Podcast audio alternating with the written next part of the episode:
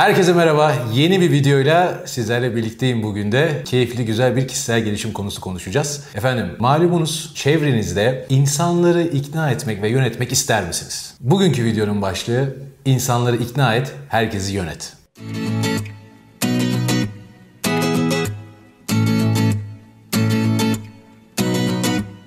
Şimdi kıymetli bir konudan bahsediyorum. Çünkü malumunuz toplum içerisinde ve kendi çevrenizde insanları ikna etmek ve yönetmek kabiliyeti gerçekten çok eşsiz bir kabiliyet. Bana sorsalardı herhalde yani çok kıymetli bir dilek diledin ve bu dileğinin ne olmasını istersin diye sorsalardı büyük ihtimalle böyle bir şey arzulardım. İşte bunun küçük ipuçlarını bu videoda sizlere vereceğim. Şimdi öncelikle birini ikna etmeden önce küçük bir gözlem yapmanızı istiyorum sizden. Bu gözlemi de şunun üzerinden yapacaksınız. Karşı tarafta bir ihtiyaç yaratma üzerine. Çünkü hayatta biraz şöyle bir şey var. Kazan kazandır şeklinde bir giden bir hayat skalası var. Eğer siz kazanmak istiyorsanız karşı tarafa da bir şeyi vaat etmeniz lazım. Bu illaki maddi bir şey olmak zorunda değil. Bazen bir duygu da olabilir. Soyut bir kavram da olabilir.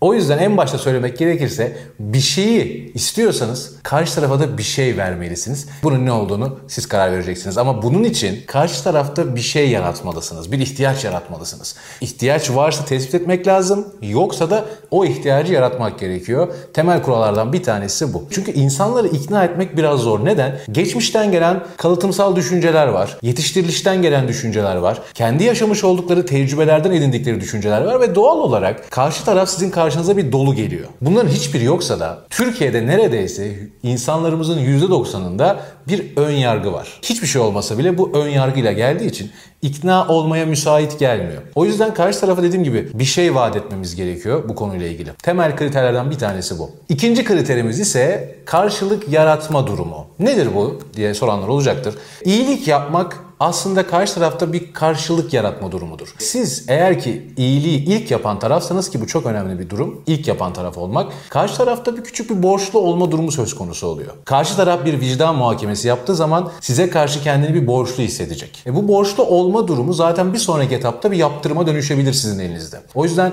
karşılık yaratma durumu da bu konunun ikinci önemli başlıklarından bir tanesi. Bununla ilgili bir örnek vermek gerekirse bir restorana gittiğinizi düşünelim. Yemek yiyorsunuz, içiyorsunuz. Sonunda hesabı ödedikten sonra size bir çay kahve ikramı Bakın ikram diyorum. Bu sağlanıyor size. Doğal olarak yediğiniz yemek çok lezzetli olabilir. Siz her zaman orayı tercih edebilirsiniz ama ekstra gelen bu ikram orayı sizin daha çok sevmenizi sağlıyor. Orayla aranızda bir duygusal bir bağ kurmanızı sağlıyor ve orada kendinizi biraz daha mutlu hissediyorsunuz. İşte karşılık yaratma noktasında o minik bir iyilik, jest hatta sizi orada kalmanıza ve sürekli oraya gitmenize, oranın daimi müşterisi olmanızı sağlıyor. Üçüncü bir başka konumuz ise azlık prensibi. Şimdi bu nedir diyeceksiniz. Azlık prensibi şudur şudur. Bazen mağazaların önünden geçerken görürsünüz. Stoklarla sınırlıdır derler. Fiyat ucuzdur ve siz bunu almak istersiniz. E doğal olarak stoklarla sınırlı yazısını gördüğünüz zaman da alma eğiliminiz biraz daha bir tık daha artmaya başlar. Bunun insan versiyonu yani üründen çıkarıp insana çevirdiğimizde ise birinden randevu almaya çalışıyorsunuz.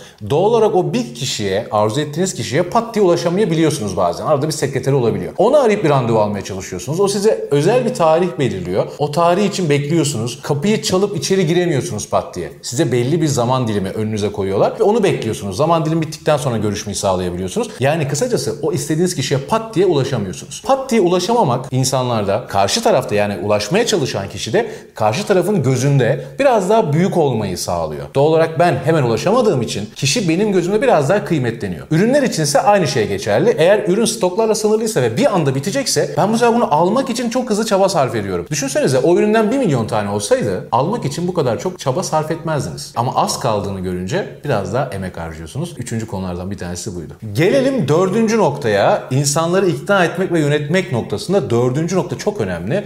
Bu da otoritenin verdiği karar sevgili izleyenler. Nedir bu otoritenin verdiği karar? Konusunda uzman bir kişinin yorumu. Evet bu ürün ya da bu kişi iyidir, kalitelidir, güvenilirdir demesi konusunda uzman kişinin vermiş olduğu bu yorum bizi o ürüne ulaşmamıza ya da o kişiye ulaşmamız için bizi teşvik eden durumlardan bir tanesi. E böylelikle de biz birine bir şey anlatırken işte falanca kişinin yorumuyla hareket ediyorum ya da işte işinde uzman kişi şöyle şöyle dedi diyerek biz bir ürünü veya atıyorum herhangi bir şeyi pazarlamaya, vermeye ya da satmaya kalktığımızda arkamıza otoriteyi alırsak inandırıcılık seviyesi çok artacak. Peki otorite olma noktası da birazcık şöyle oluyor. Konusunda istediğiniz kadar uzman olun. Eğer birileri sizin dışarıda reklamınızı yapmıyorsa bu anlamda yani o biliyordur Ahmet Bey bu konuya hakimdir. İşte Fatma Hanım konunun uzmanıdır demiyorsa o zaman otorite olma noktanızda biraz zorlaşıyor. O yüzden dışarıdan gelen reklam çalışmalarıyla da otoriter bir yapı içerisinde olmanız söz konusu olabilir. Bir başka başlık ise tutarlı olma durumu. Eğer bir insanı ikna etmek istiyorsanız bir kere sözcüklerinizde ve davranışlarınızda tutarlı olmak zorundasınız. Eğer bugün A deyip öbür gün B diyorsanız yani bu ürün çok kalitelidir. Ertesi günde ya asıl bu ürün daha kaliteliymiş dediğiniz anda üçüncü bir ürünü satma imkanınız yok. İnsan olarak dönüp baktığımızda kendimize söz ağızdan bir kere çıkar. Bu lafı biliyorsunuz değil mi? Hep kullanırız bunu hayatta da. Yani sözün kıymetli olması, sözün önemsenmesi, söze sadakat değerinin yüksek olması gibi kavramlar hep hayatta kullandığımız kavramlar.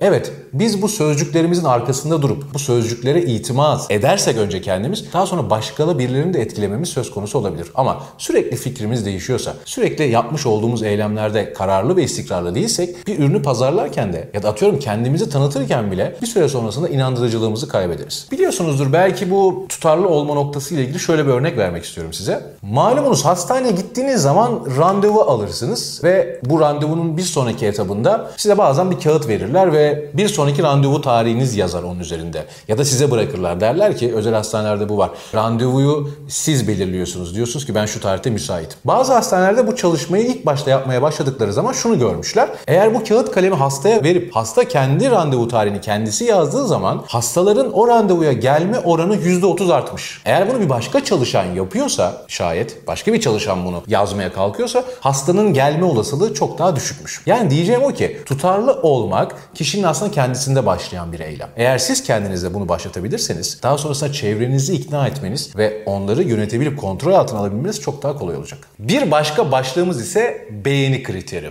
Şimdi bir insanı ikna etmeniz için o insanın o ürünü ya da atıyorum o durumu beğeniyor olması gerekiyor. Eğer o beğeniyi sağlayamazsanız şayet o ürünü satmanız ya da o kişiyi o konuda ikna etmeniz, yönetmeniz çok daha zor olacak. Peki beğeni kriterleri neye göre şekilleniyor? Biz hayatta neyi beğeniyoruz? Bunu bir gözden geçirin. Beğendiğiniz şeyleri şöyle bir kafanızdan geçirin. Bir yakınlık kurun bunlarla. Göreceksiniz ki o beğendiğiniz şeylerde mesela atıyorum karşı tarafta bir insanı beğendiniz. Sohbet ediyorsunuz. Sohbette fikirlerini beğendiniz. Niye beğenirsiniz bunu? Çünkü benzeri sizde vardır. Yani size yakın olan, size benzeyen şeyleri hayatta her zaman seversiniz. Çünkü insanın özünde kendini zaten beğenen bir canlıdır. Ve dışarıda da kendisine benzeyen şeyleri daha çok, daha hızlı bir şekilde beğenip kullanmaya ve tüketmeye başlar. Bir başka şey ise size iltifat eden insanlar. Size iltifat eden insanları daha fazla beğenirsiniz. Çünkü size güzel bir şey söylüyordur. Hoşunuza gider. Son olarak da beğeni kriterlerinden bir tanesi de aynı hedefe yürüyen, aynı amacı güden insanlarla beraber olmak. Bu tarz insanlar sizin düşüncelerinizi, sizin fikirlerinizi veya sizin yaşam standartlarınızın aynısını yaşıyorsa hemen bir özdeşlik kurarsınız aranızda ve dersiniz ki aa bu da benden. Hatta bazı sohbetlerde şey vardır. Ya ben seni 40 yıldır hatırlıyorum sanki. Yani 40 yıldır sohbet ediyoruz sanki seninle ve ben seni her yerden biliyorum gibi bir durum vardır. İşte bunun sebebi kendinizle özdeş yakınlıklar kurduğunuz içindir. Böylelikle de o kişinin beğenisini elde edersiniz. Şimdi ikna etme noktasında dedim ya beğeni kriteri çok önemli. Eğer ki kişiyle fikir ayrılığı yaşıyorsanız o ürünü satarken ya da atıyorum kendinizi tanıtırken yani kendiniz de bir ürün olabilirsiniz. Kendinizi pazarlarken eğer bir fikir ayrılığı yaşıyorsanız onun beğenisini kazanmanız çok zor. Bakın pazarlık yaparken bunu bir deneyin isterseniz. Pazarlık yaparken herhangi bir dükkana girdiniz. Pazarlığın öncesinde bir 5 dakika sohbet ediyor olmakla sohbet etmeden pazarlığı yapıyor olmak arasında inanın bana kesinlikle bir fiyat farkı var. Bütün ticaret hayatında bu böyledir.